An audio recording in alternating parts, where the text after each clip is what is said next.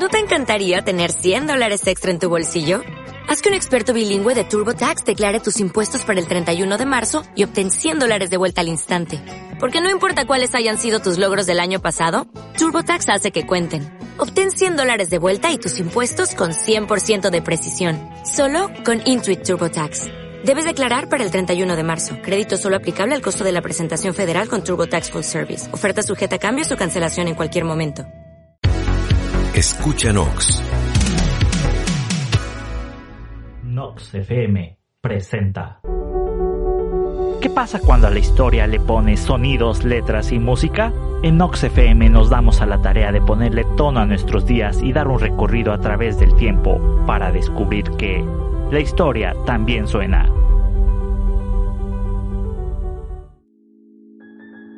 Excelente día y bienvenidos a La Historia También Suena. Soy su anfitrión Héctor Santos, quien agradece el favor de su atención a este producto más de Nox FM. La Historia También Suena consiste en dar un recorrido a través de las efemérides, los hechos importantes, nacimientos, fallecimientos, estreno de disco y lanzamiento de películas. Les recordamos que puede ponerse en contacto con nosotros a través de nuestras redes sociales en @escuchanox, en Facebook y Twitter, y @santosgh881 en Twitter. E iniciamos el recorrido por la historia de los días 18, 19 y 20 de junio. Y tenemos que hablar de una de las batallas más importantes de la historia, la batalla de Waterloo, combate que tuvo lugar el 18 de junio de 1815 en las proximidades de Waterloo, una población de la actual Bélgica situada a unos 20 kilómetros al sur de Bruselas, donde se enfrentaron el ejército francés comandado por el emperador Napoleón Bonaparte contra las tropas británicas, neerlandesas, alemanas, dirigidas por el duque de Wellington y además con apoyo del ejército prusiano del mariscal de campo Gebhard von Blücher. Además de la batalla, forman parte de la campaña de Waterloo todos los combates entablados desde los primeros encuentros entre las tropas francesas con los destacamentos prusianos el 15 de junio hasta la retirada final del ejército francés el día 18, como las batallas de Ligny, Quatre Bras y Warren.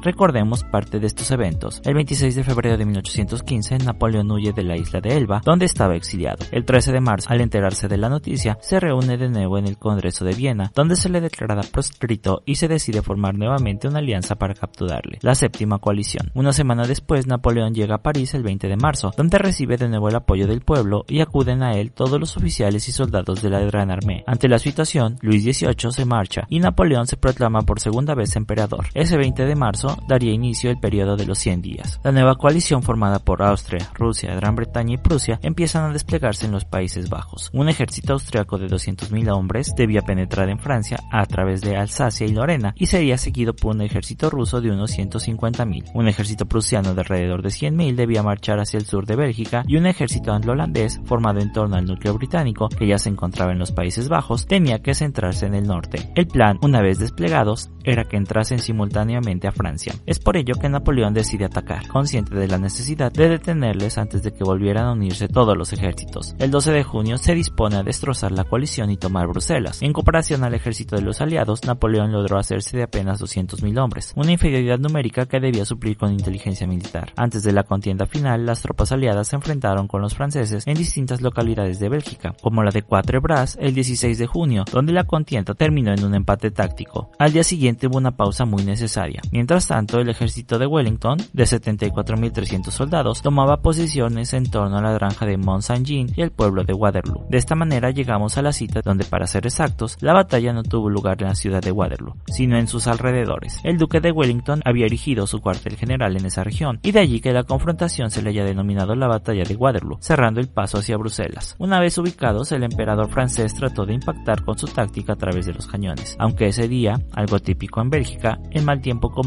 los planes franceses. Como había llovido y todo el campo estaba lleno de barro, Bonaparte no pudo hacer los desplazamientos que siempre hacía con la artillería para atacar al enemigo. Lo mismo pasó con la caballería, que requería de un terreno llano para ser empleado. Por otro lado, Wellington puso las mejores tropas que tenía en los puntos que él consideraba claves para defender la posición. Los veteranos expertos del ejército inglés resultaron infalibles y sostuvieron la posición en Hougoumont. Napoleón intentó penetrar la formación inglesa sin lograrlo y sin poder sacar provecho de la guardia imperial, sus mejores tropas. tropas. Mientras Napoleón se preparaba para atacar, un mensajero trajo la mala noticia de que el cuerpo prusiano bajo el mando del general Bolow, con 30.000 hombres, se aproximaba desde la dirección de Wavre. Un hombre cauteloso se hubiera retirado. Sin embargo, Napoleón apostó que Grouchy, quien supuestamente venía de camino al campo de batalla, tardaría una hora en llegar e interceptaría a los prusianos. Sin embargo, tardó 4, y para entonces los prusianos habían ayudado a Wellington a derrotar a Napoleón. El asalto francés fue finalmente rechazado por la caballería pesada británica, comandado por Lord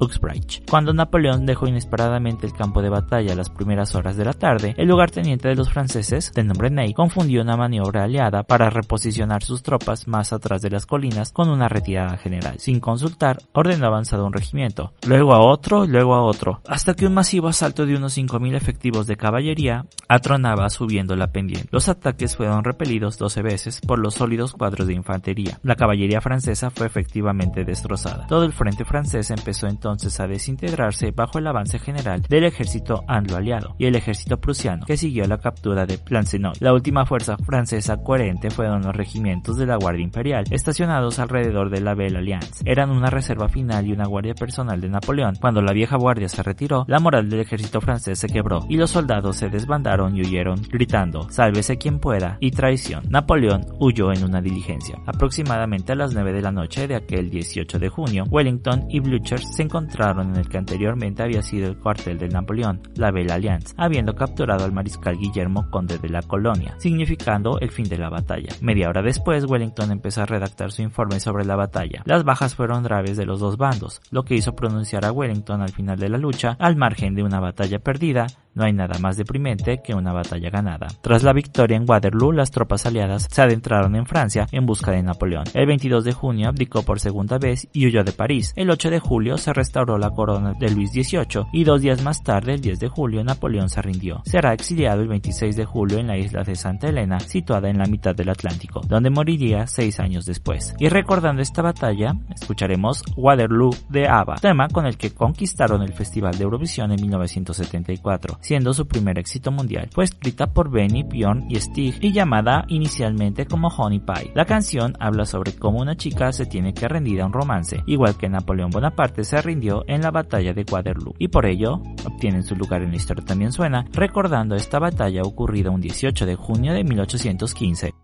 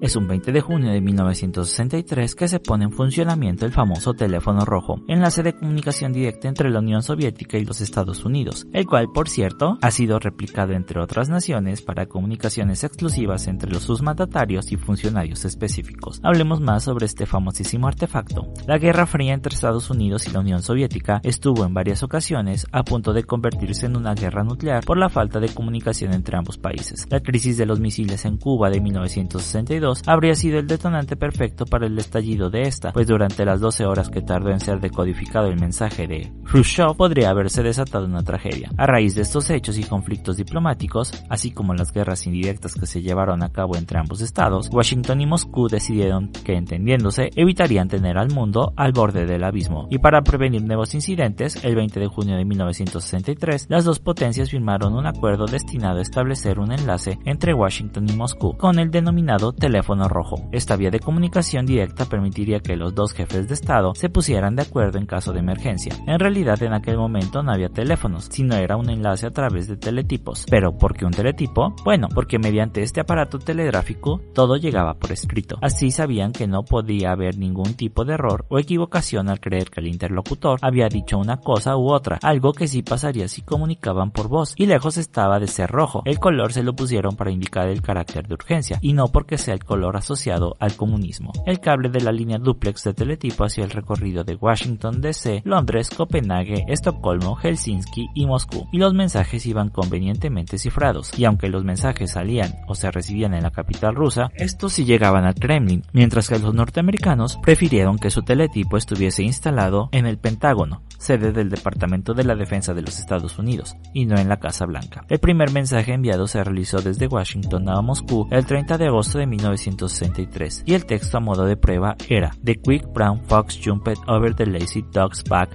1, 2, 3, 4, 5, 6, 7, 8, 9, 0. Un zorro rápido y pardo saltó sobre el lomo de un perro holgazán, y los números del 0 al 9. Un pandrama popular en el que se utilizaban todos los números y letras del alfabeto latino, y del que existe constancia de su primer uso en 1885 con la máquina de escribir. Tras el ensayo, la línea directa alcanzó su máxima tensión durante la Guerra de los 6 días en 1967 entre Israel y los países árabes. Fue la primera vez que el Kremlin empleó el sistema. Otras ocasiones en las que fue vital levantar el teléfono rojo fue en la guerra entre India y Pakistán en 1971, la guerra de Yom Kippur entre Israel y la coalición liderada por Siria y Egipto en 1973, la invasión rusa de Afganistán en 1979 o la invasión israelí del Líbano en 1982. Las actualizaciones de esta línea no tardaron en llegar, y el cable transatlántico submarino se convirtió en secundario. El 30 de septiembre de 1971, 8 años después del nacimiento de dicha línea, se agregaron 2 canales de comunicación por vía satélite. En mayo de 1983 se propuso una comunicación vía fax que no entró en vigor hasta 2 años más tarde. La última vez que sonó el teléfono rojo fue en el Kremlin de Vladimir Putin y la era de Barack Obama en los Estados Unidos. 3 semanas antes de celebrarse las elecciones presidenciales de 2016, el líder saliente, Barack Obama, decidió entrar en la historia del teléfono rojo y empleó el excepcional método de comunicación para dejar claro a Putin la trascendencia de sus palabras, después de que hackers rusos filtraran los correos electrónicos de la candidata demócrata Hillary Clinton. Obama tomó cartas en el asunto. Hoy en día, el teléfono no es más que una referencia para designar a una línea como segura, aunque no sea realmente segura del todo. Y para conmemorar este efeméride escucharemos The Red Telephone, de la banda Love, composición de Arthur Lee, la cara visible de esta agrupación, que en su álbum de 1967 Forever Change, mostraron este tema que no tiene nada que ver con el teléfono rojo, pero el mismo teléfono rojo ni siquiera existió físicamente, por lo que es una propuesta correcta para esta conmemoración, que se hace presente en la historia también suena, recordando la entrada en funcionamiento del teléfono rojo ocurrido un 20 de junio de 1963.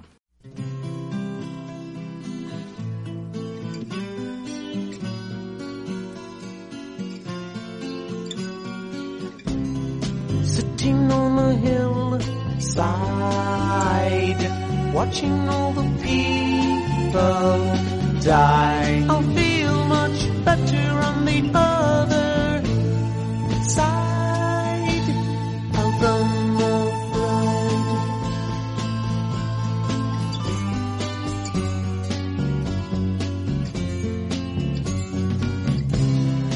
I believe in magic. Why? Because it is so quick.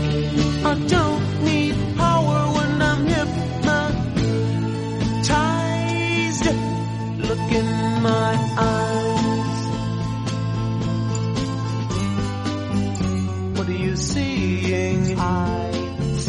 How do you feel? I feel real phony when my name is Bill. Or was that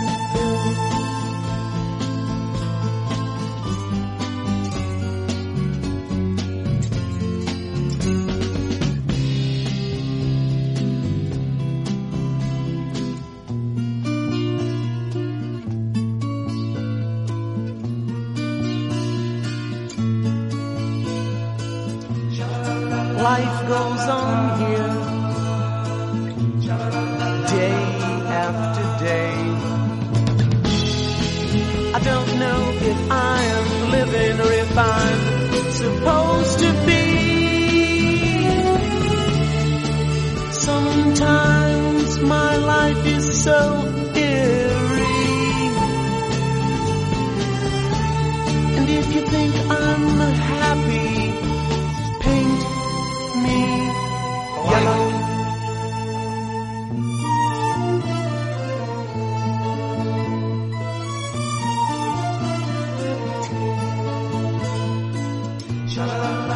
I've been here once, I've been here twice. I don't know if the third's the fourth or if the fifth's fixed. Sometimes I deal with numbers, and if you want to count me out.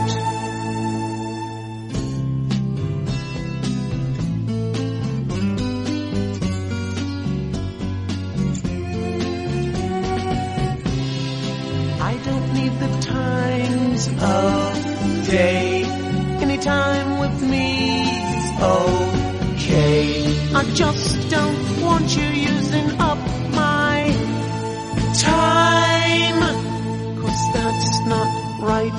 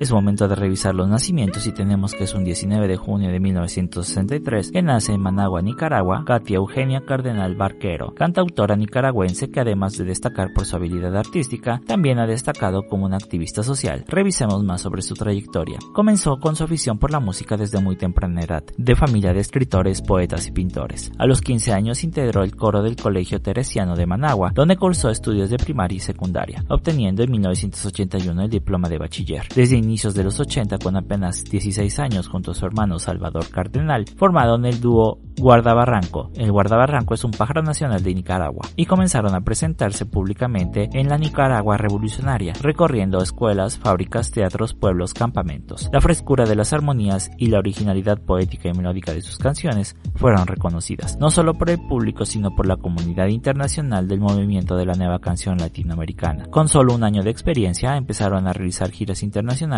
por América y Europa, participando en festivales de música folk, campañas de solidaridad, del medio ambiente o los derechos humanos. Katia y Salvador estuvieron haciendo música juntos durante 30 años, hasta febrero del 2010, un mes antes de que Salvador ingresara al hospital a causa de una septicemia causada por una infección a consecuencia de una enfermedad que le causó la muerte el 8 de marzo de 2010. Juntos grabaron 12 álbumes. Simultáneamente con su labor como cantante y compositora, logró graduarse como educadora musical de la Escuela Nacional de Música de Managua en 1984 y trabajó como maestra de flauta y solfeo para niños y adolescentes en diferentes escuelas de 1984 a 1994. En 1996 grabó su primer disco como solista, titulado Brazos del Sol, donde reafirma su vocación de trovadora al interpretar algunos temas de su autoría, así como otros de variados cantautores hispanoamericanos. En 1996 se mudó a Noruega, donde grabó 6 discos como solista, incursionando en nuevos tópicos y ritmos, inclusive actuando al lado de músicos de Noruega. Sus 2 primeros discos grabados en Oslo fueron Navegas por las costas, que sobrepasó las 25.000 copias vendidas en la misma Noruega, y Reveslandia, que contenía traducciones al español de canciones del trovador noruego Alf Prøysen. Sueño de una noche de verano, grabado en Nicaragua entre 1998 y 2000, contenía canciones de Silvio Rodríguez, siendo uno de sus discos más exitosos. Posteriormente, en el año 2000 grabó Ven a mi casa esta Navidad,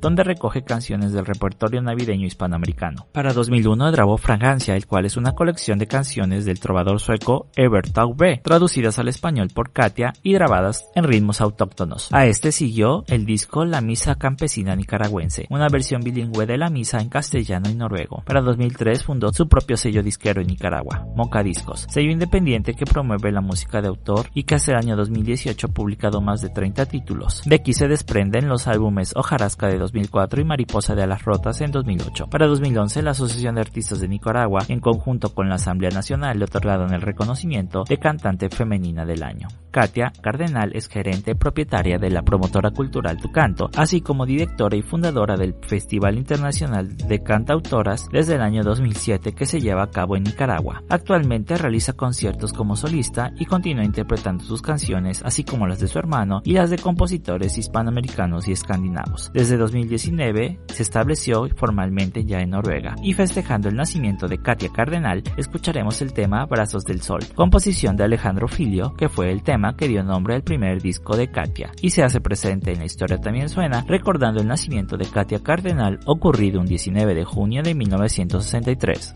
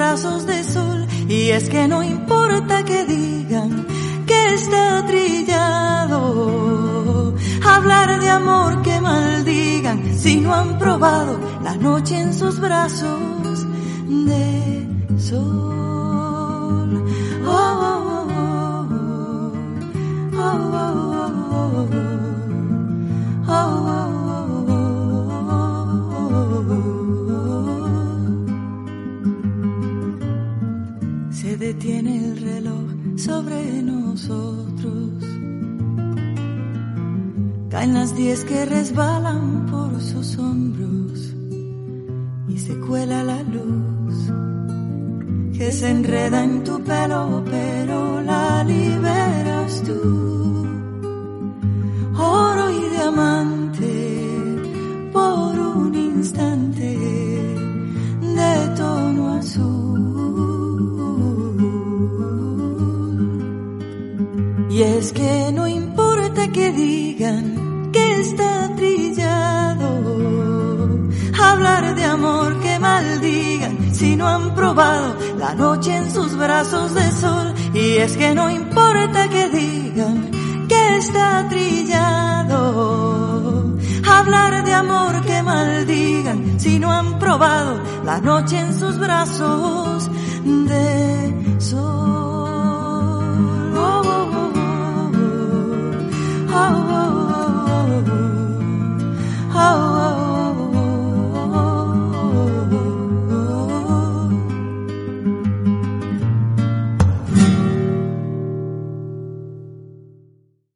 oh. Nox.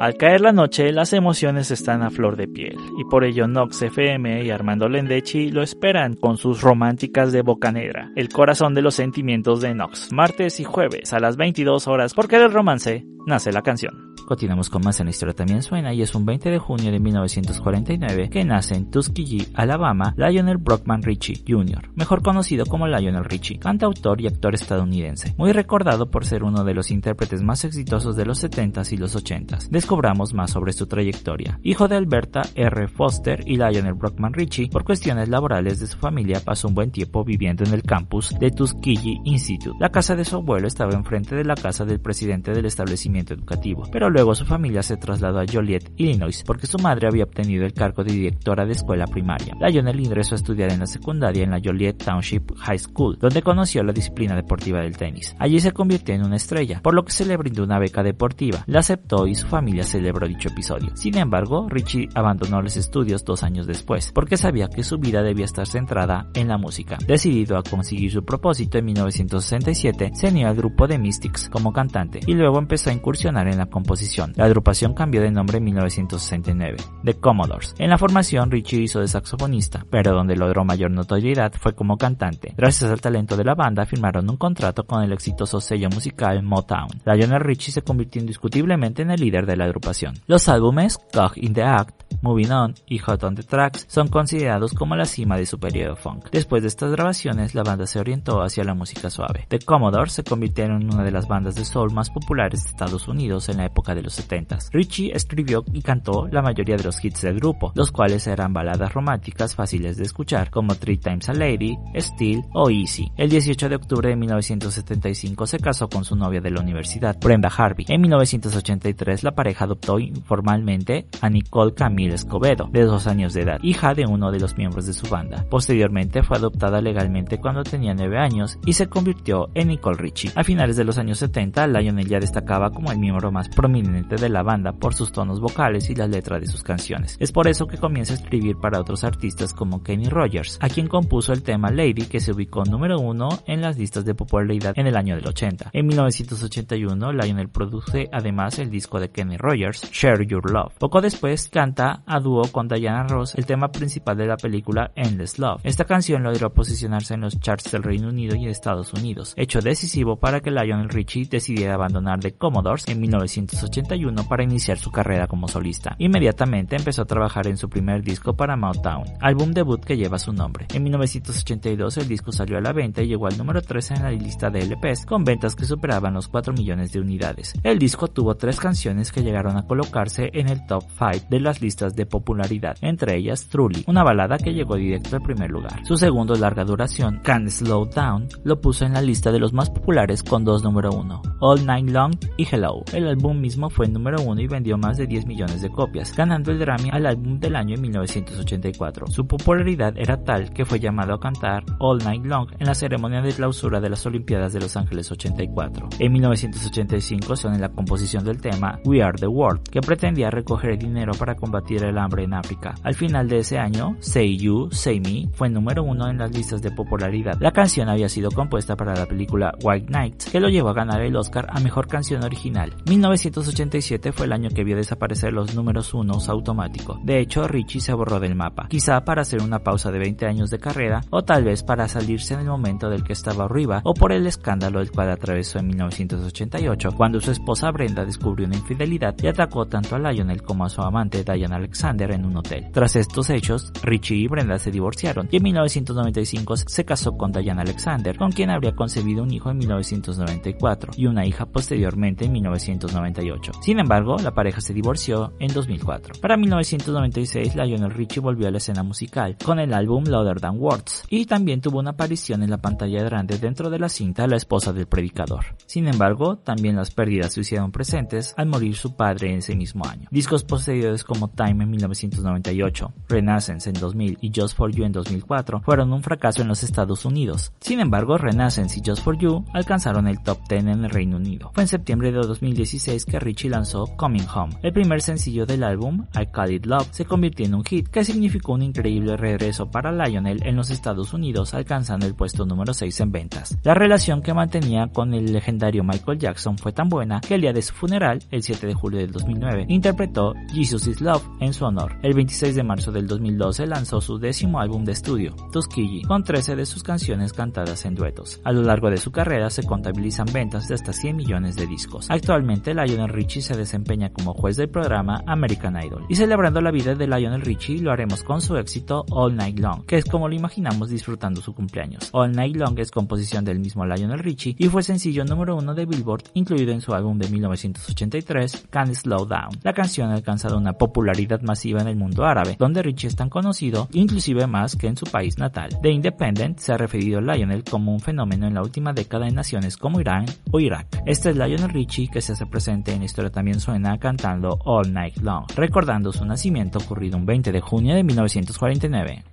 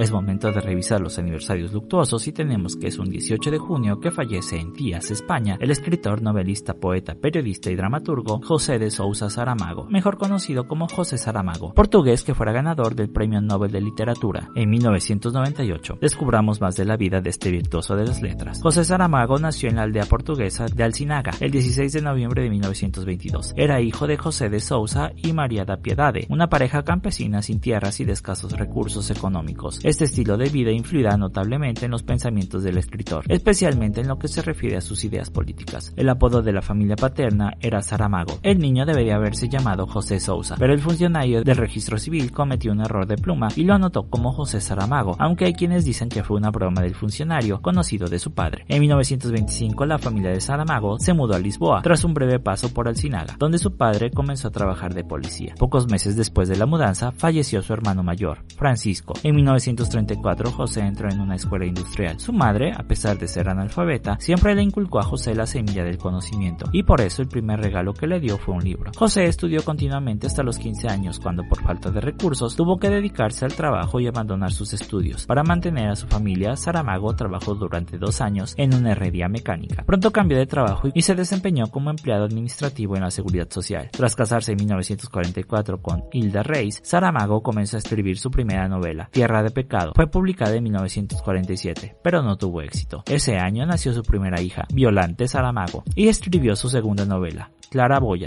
que no fue publicada hasta 2012. Los siguientes 20 años no se dedicó a la literatura, sencillamente no tenía algo que decir, y cuando no se tiene algo que decir, lo mejor es callar. Entró a trabajar en una compañía de seguros. Simultáneamente colaboró como periodista en Diario de Noticias, colaboró como crítico literario en la revista Ceará Nova y fue comentarista cultural. Desde 1966 se dedicó en exclusividad a su trabajo literario, publicando en primera instancia Os Poemas Possíveis. En 1969 se afilió al por aquel entonces clandestino Partido Comunista Portugués. Sufrió censura y persecución durante los años de la dictadura de Salazar. En 1970 publicó Probablemente Alegría y entre 1972 y 73 fue redactor del Diario de Lisboa. En 1974 se sumó a la Revolución de los Claveles que llevó la democracia a Portugal y en 1975 publicó A Año de 1993. Saramago se consolidó sobre todo como narrador de gran rigor estilístico con la novela Manual de Pintura y Caligrafía de 1976, así como con los cuentos del volumen Casi un objeto de 1978. En 1980 publica Alzado del suelo, en el cual se reveló como un gran escritor. Una narración histórica cuyo escenario es el Alentejo entre 1910 y 1979, y en el que el lenguaje campesino, el humor y el sarcasmo se conjugan para hablar de la realidad. En 1981 publica Memorial del Convento, contando la historia del convento de Mafra, donde reconstruyó, gracias a un serio estudio de los documentos, un periodo histórico cuyo conocimiento resulta necesario con miras de superar la crisis de identidad que aflige al portugués de hoy. Sus novelas, El año de la muerte de Ricardo Reis en 1984 y La balsa de piedra de 1986, confirmaron sus grandes dotes de narrador, que contenían una controvertida visión de la historia y de la cultura, punto crucial de sus obras. En esa época conoció a quien sería su esposa hasta el final de sus días, la periodista Pilar del Río, natural de la localidad granadina de Castril, quien finalmente se convirtió en su traductora oficial en castellano. La novela El evangelio según Jesucristo de 1991 lo catapultó a la fama a causa de una polémica sin precedentes en Portugal, cuando el gobierno vetó su presentación alegando que ofendía a los católicos. Como acto de protesta, Saramago abandonó Portugal y se instaló en la isla canaria de Lanzarote. En 1995 publicó una de sus novelas más conocidas, Ensayos sobre la ceguera, novela que fue llevada al cine en el 2008 bajo la dirección de Fernando Meireles. En 1997 publicó su novela Todos los nombres, que gozó también de gran reconocimiento. En 1998 ganó el Premio Nobel de Literatura, convirtiéndose en el primer escritor, y hasta ahora el único, de lengua portuguesa en ganar este premio. Desde entonces compartió su residencia en Lisboa y la isla canaria, participando en la vida social y cultural de ambos países. En el año 2000 apareció La caverna, relato de resonancias platónicas. En 2002 publicó El hombre duplicado, una reflexión sobre la esencia de identidad. Y en 2004 publica Ensayos sobre la lucidez, que recogió sus reflexiones sobre la democracia actual. Posteriormente publicó Las intermitencias de la muerte en 2005, Las pequeñas memorias de 2006, por cierto, escrito un libro autobiográfico en el recreo de su niñez y adolescencia, El viaje del elefante en 2008 y la novela Caín en el 2009, su última escrita. Falleció a los 87 años de edad el día 18 de junio de 2010 en su residencia de la localidad de Tías en Lanzarote, a causa de una leucemia crónica que derivó en un fallo multiorgánico. Tras la muerte de José Saramago, aumentaron 70% las ventas de sus libros en España. Y recordando la vida de Saramago, escucharemos uno de sus textos hecho canción. Se trata del poema Alzo una rosa, o en portugués Ergo uma rosa, en voz de Luis Pastor, cantautor español, y Pasión Vega, cantante de música española popular, quienes deleitan con esta interpretación musical del poema de Saramago, a quien recordamos por su fallecimiento ocurrido un 18 de junio de 2010.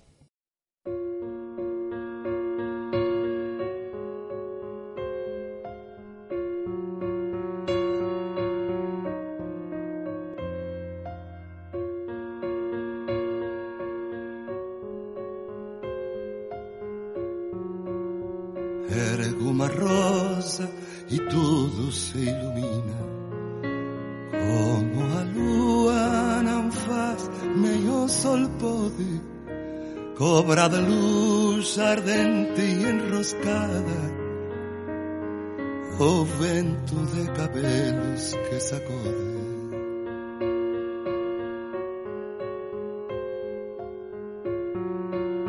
Ergo uma rosa e grito a cuantas aves, o se apuntúan de niños e de cantos, va pronunciar a orden que decide a miau dos temas e dos santos.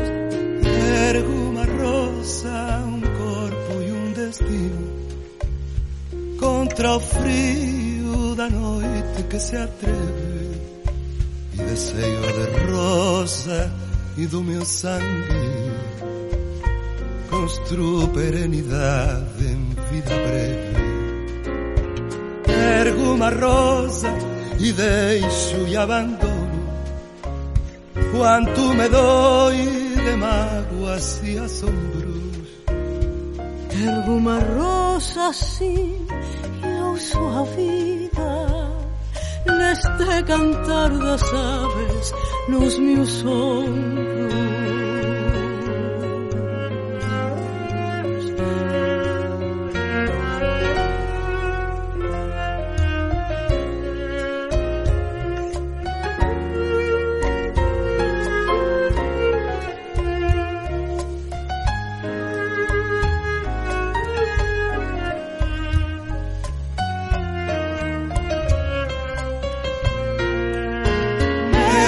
Una rosa, un corpo y un destino, contra el frío de la noche que se atreve, y de saiva de rosa y de mi sangre, construo perenidad en vida breve. Ergo una rosa y deixo y abandono cuanto me doy de maguas y asombros. Ergo una rosa sin yo su vida, neste cantar das aves nos meus ombros.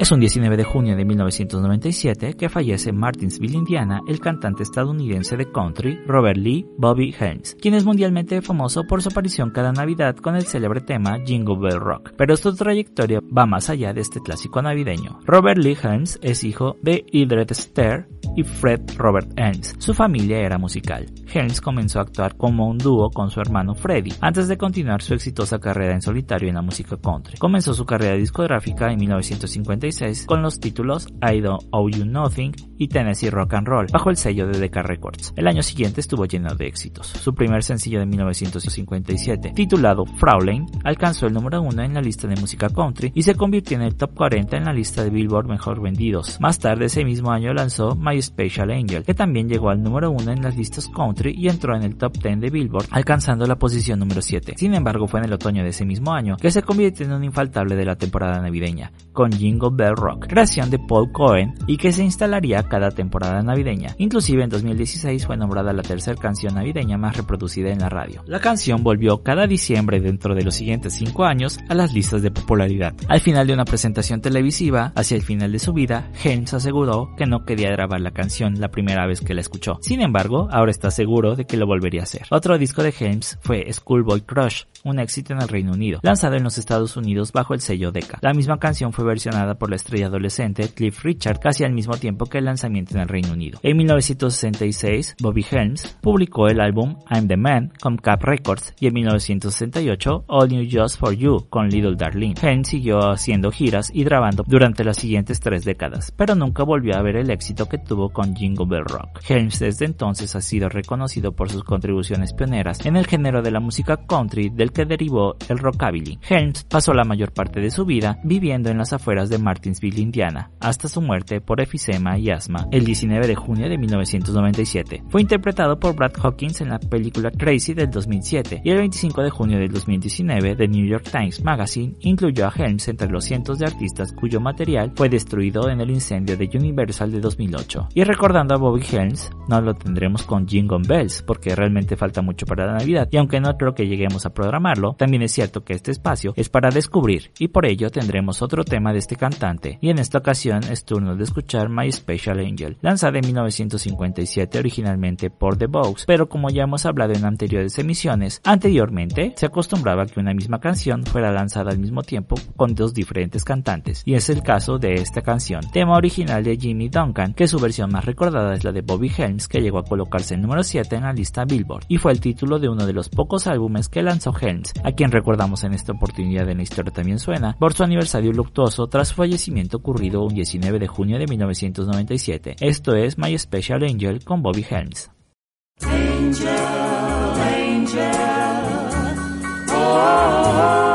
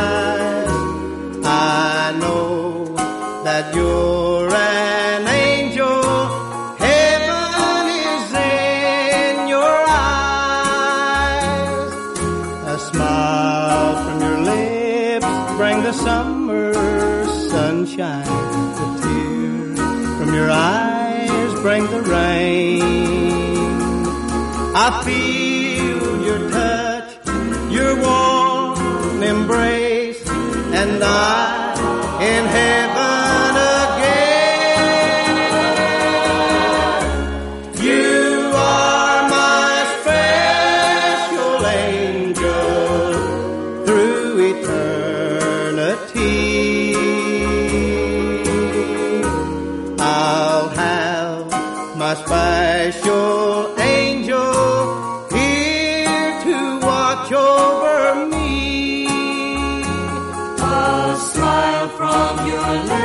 Brings the sun. the sunshine, the tears from your eyes bring the rain. I feel your touch, your warm embrace, and I in heaven again.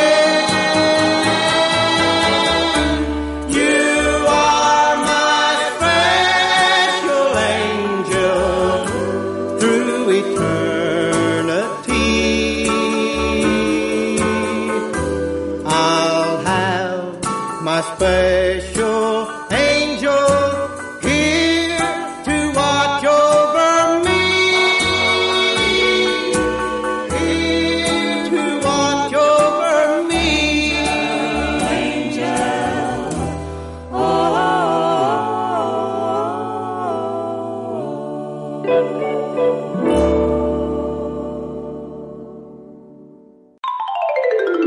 Nox. Lunes, miércoles y viernes los espera Gersa Guerrero a las 18 horas con La Hora del Hershey, espacio dedicado a repasar lo mejor de la música rock, con espacio para el pop, rhythm and blues, hip hop y alguna que otra petición. Lunes, miércoles y viernes a las 18 horas por la señal de Nox FM, La Hora del Hershey. Llegamos al estreno discográfico y vamos a tener a alguien que no pudimos presentar previamente en Historia También Suena, en la categoría de nacimientos. Sin embargo, llega aquí con lo que posiblemente es su canción más representativa. Estamos hablando de Toni Braxton, quien lanza un 18 de junio de 1996 su segundo álbum, Secrets, donde nos entrega el tema Unbreak My Heart, un clásico del romanticismo de la última década del siglo XX. Toni Braxton nació en Severn, Maryland, un 7 de octubre de 1967. Conocida por ser una de las mayores exponentes del género rhythm and blues, en su casa el gospel era el único género musical permitido. Sin embargo, a espaldas de su padre le gustaba ver Soul Train. Por la potencia y tono grave de su voz, Toni acostumbraba a usar como modelos a cantantes masculinos de la talla de Luther Vandross, Stevie Wonder o Michael McDonald's, así como a Chaka Khan. Empezó a contar con cierto éxito gracias a la música que hacía espontáneamente con sus hermanas. Al terminar los estudios se preparó para ser profesora de música, pero en poco tiempo dejaría la universidad tras ser descubierta por el productor y compositor Bill Pedaway cuando estaba cantando en una gasolinera. Con la ayuda de Pedaway, Toni y sus hermanas firmaron con Arista Records en 1990 y formaron el grupo The Braxtons. The Braxtons lanzaron en 1990 el sencillo The Good Life, que no fue un éxito, pero sirvió para que se fijaran en ellas, especialmente el grupo de compositores más importante de ese momento, L.A. Reid y Babyface. Toni Braxton se convirtió en la primera artista femenina en firmar para la nueva discográfica L.A. Face Records en 1991. No solo su debut, Love Should Have Brought You Home, fue un hit en las listas de popularidad, sino también el tema Give You My Heart, junto a Babyface. Los dos sencillos obtuvieron tal fama que cuando llegó el primer álbum en forma de Toni Braxton en 1993, este ya era esperado por la gente. Toni Braxton debutó en solitario con su álbum homónimo. El álbum cuenta con temas dentro del top 10 como Another Sad Love Song, Breathe Again o el doble éxito de I Belong to You, How Many Ways. Con cerca de 10 millones de copias vendidas, su álbum debut gozó de gloria inclusive hasta 1995. En 1994 ganó el Grammy al Artista Revelación y el de Mejor Interpretación vocal de Rhythm and Blues por el tema Another Sad Love Song. Fue el 18 de junio de 1996 que lanzó su segundo álbum, Secrets, y como era previsible fue un gran éxito. El primer sencillo, You Are Making Me High, hacía que Toni desplegara todo su potencial, convirtiéndose en el tema de mayor éxito hasta el momento. Sin embargo, sería rápidamente eclipsado por la balada de Diane Warren, Unbreak My Heart. Fue tal el éxito de este tema que estuvo en los más altos de las listas de popularidad hasta por 11 semanas consecutivas. Secrets vendió más de 8 millones de copias en todo el mundo. En 1997 ganó el Grammy a la Mejor Interpretación Femenina de Pop Vocal por Unbreak My Heart y el de Mejor Interpretación Femenina de Rhythm and Blues por You Are Making Me High. Además, el álbum fue nominado a Mejor Disco Pop. Desde entonces, Toni Braxton se ha mantenido activa, pero no ha vuelto a repetir la fórmula del éxito del tamaño de Unbreak My Heart, el cual será el tema que se haga presente en la Historia También Suena, recordando el estreno de su álbum Secrets. Unbreak My Heart es composición de Diane Warren y fue número 1 de Billboard Hot 100. La canción fue también grabada en español con el nombre de Regresa a mí para el grupo Il Divo. Esta versión fue grabada en el 2004 para el álbum Il Divo, convirtiéndose en un éxito internacional. 2 años más tarde, Toni Braxton grabó el sencillo de Time of Our Lives con el grupo Il Divo. También la cantante francesa Marielle Mathieu grabó en 1997 su propia versión de Unbreak My Heart, que lleva por título Restez Avec Moi. Sin embargo, en esta ocasión vamos a escuchar Unbreak My Heart recordando el estreno del álbum Secrets de Toni Braxton, ocurrido un 18 de junio de 1996.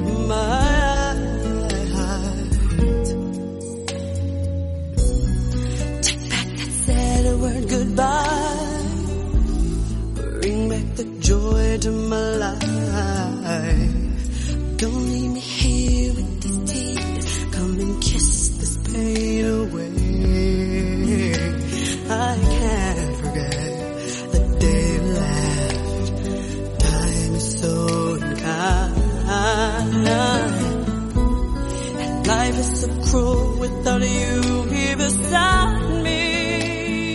Unbreak my heart.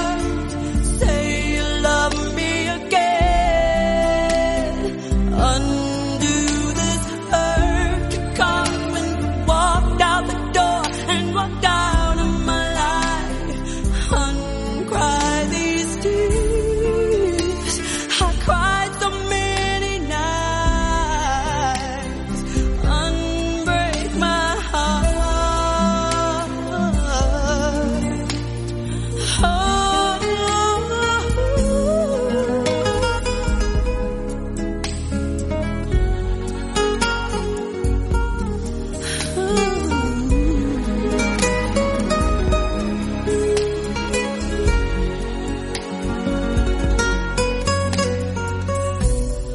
Don't leave me in all this pain.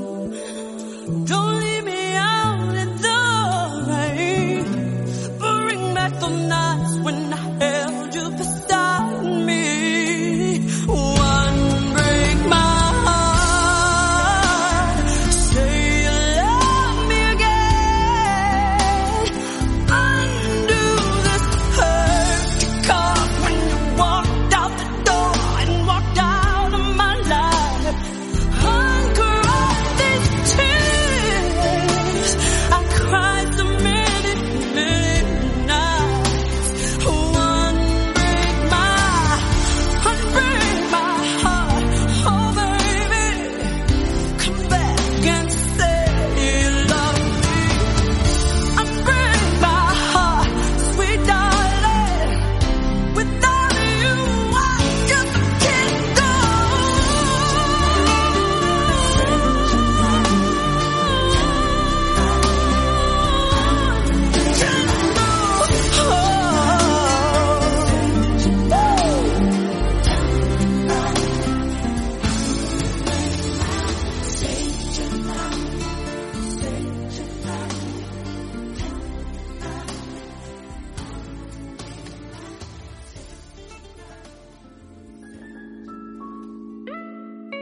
Llegamos al estreno cinematográfico y tenemos que es un 19 de junio de 1998 que se estrena en Estados Unidos y Canadá la cinta Mulan, película de animación y aventuras dirigida por los estadounidenses Tony Bancroft y Barry Cook, producida por Walt Disney Feature Animation. El argumento está inspirado en el poema chino Balada de Fa Mulan y gira en torno a las hazañas de la joven Mulan, que para evitar el alistamiento de su anciano y enfermo padre, se viste como hombre y decide enrolarse en el ejército imperial para hacer frente a la invasión de los Hunos, labor en la cual es apoyada por Mushu, un dragón parlante escogido por sus ancestros familiares, y Trique, un grillo que supuestamente da suerte. La cinta fue distribuida por Walt Disney y fue realizada con un presupuesto de $90 millones, generando en taquilla $304.3 millones. Tras su estreno, el filme se hizo acreedor de críticas mayormente favorables, que destacaron aspectos técnicos como la animación y el diseño artístico. Sin embargo, algunas reseñas juzgaron negativamente el material musical y la inclusión de estereotipos occidentales sobre la cultura china, así como ciertos elementos que el gobierno chino calificó de políticamente provocativos. No obstante, la cinta obtuvo varios premios y reconocimientos, como 10 premios Annie de la Asociación Internacional de Películas Animadas, además de ser nominada a Mejor Música Original de los Oscars, perdiendo con Shakespeare in Love. En 2004, Disney produjo la secuela de Mulan 2, mientras que en el año 2020 se estrenó la versión live action bajo la dirección de Nikki Caro, con la actriz china Liu Yifei en el papel de Mulan. Cabe destacar que en 2008 el American Film Institute consideró a Mulan como una de las candidatas para su listado de las 10 mejores películas animadas de los Estados Unidos, mientras que en 2014 la revista Time hizo algo similar al publicar un listado de las mejores películas del renacimiento de Disney, donde colocó a Mulan en la tercera posición, por debajo de La Bella y la Bestia y El Rey León. Y volviendo a la música, que es nuestro negocio, cabe destacar el tema Reflection, nominada a los Globos de Oro como mejor canción original en 1999 y que convirtió a Christina Aguilera en la cantante más joven en ser nominada a estos premios y la única de su generación en ser nominada. La canción fue interpretada en la narrativa de la película por Lea Salonga como la voz de Fa Mulan, protagonista de la película. La versión de Aguilera está incluida también en su álbum homónimo, Christina Aguilera, al igual que una versión en español de su único álbum en este idioma, titulado Mi Reflejo. Las versiones físicas y radio del sencillo fueron un éxito inmediato, pero debido a que no pertenecía a un álbum de estudio hasta ese momento, Billboard lo ubicó en la cartografía vía única en la lista Billboard Adult Contemporary. El tema además se convirtió en la canción de soundtrack en alcanzar la posición más alta para un adolescente de 17 16 años, y por eso la traemos a ustedes en La Historia También Suena. La primera versión en español de este tema, por cierto, fue interpretada por Lucero. Sin embargo, en esta ocasión en La Historia También Suena, nos vamos con la versión de Cristina Aguilera. Esto es Reflection, recordando el estreno de Mulan, ocurrido un 19 de junio de 1998.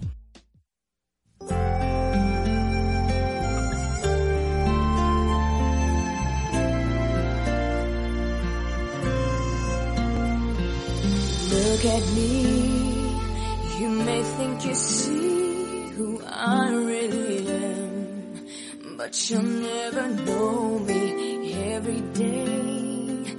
It's as if I play a part. Now I see, if I wear a mask, I can fool the world, but I cannot fool my heart.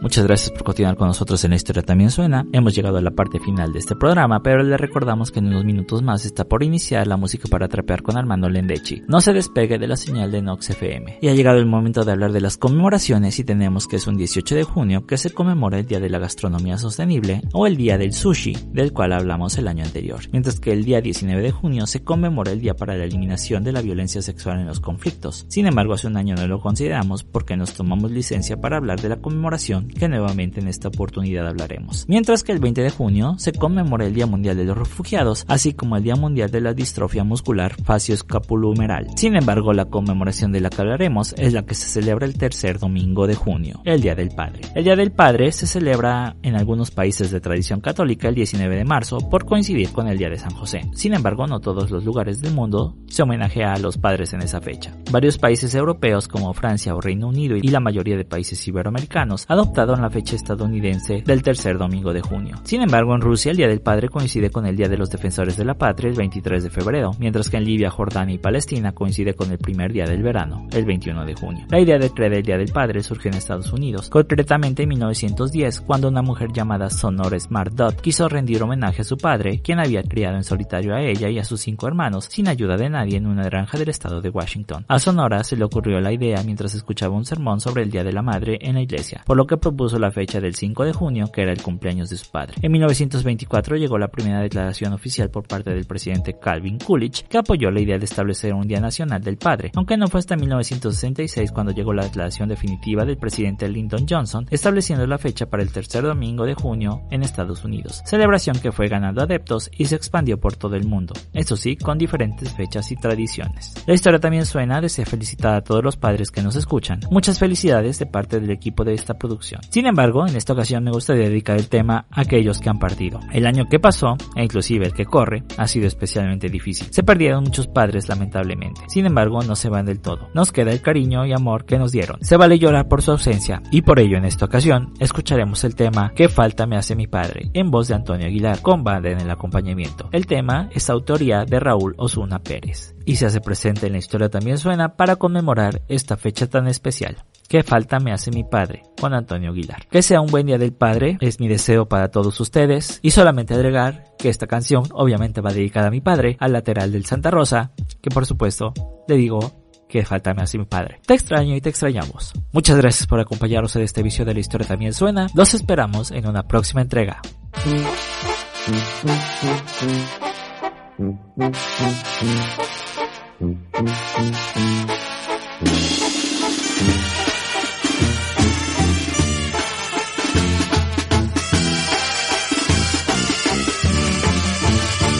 Qué falta me hace mi padre a cada paso que doy. Qué falta me hace mi padre a cada paso que doy. Y a mi Dios se la llevó. Cuán solita está mi madre, y a mi Dios se lo llevó. Cuán solita está mi madre. Recorrimos tantas veces caminos y más caminos. Éramos inseparables, casi como dos amigos. Recorrimos tantas veces caminos y más caminos.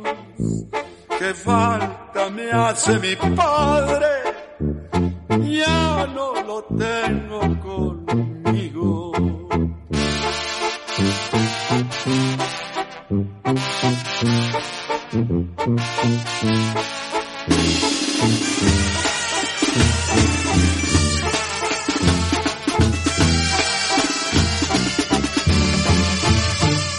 ¿Cómo lo voy a olvidar? Siempre lo tengo presente. ¿Cómo lo voy a olvidar? Siempre lo tengo en mi mente. Él me enseñó a trabajar, me aconsejó a ser decente.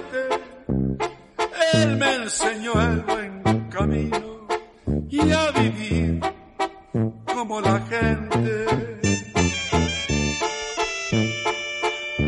Fui el primero de sus hijos, fue el que alegrara su hogar.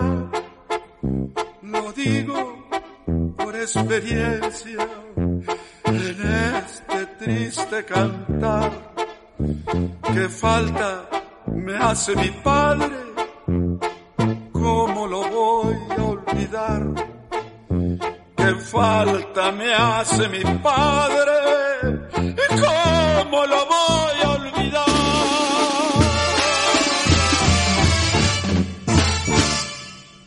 Nox FM presentó. El recorrido histórico de este día ha llegado a una pausa. La historia también suena. Escucha Nox en vivo por www.noxfm.com, transmitiendo las 24 horas del día.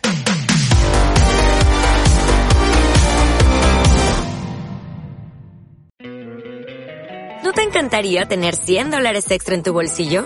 Haz que un experto bilingüe de TurboTax declare tus impuestos para el 31 de marzo y obtén $100 de vuelta al instante.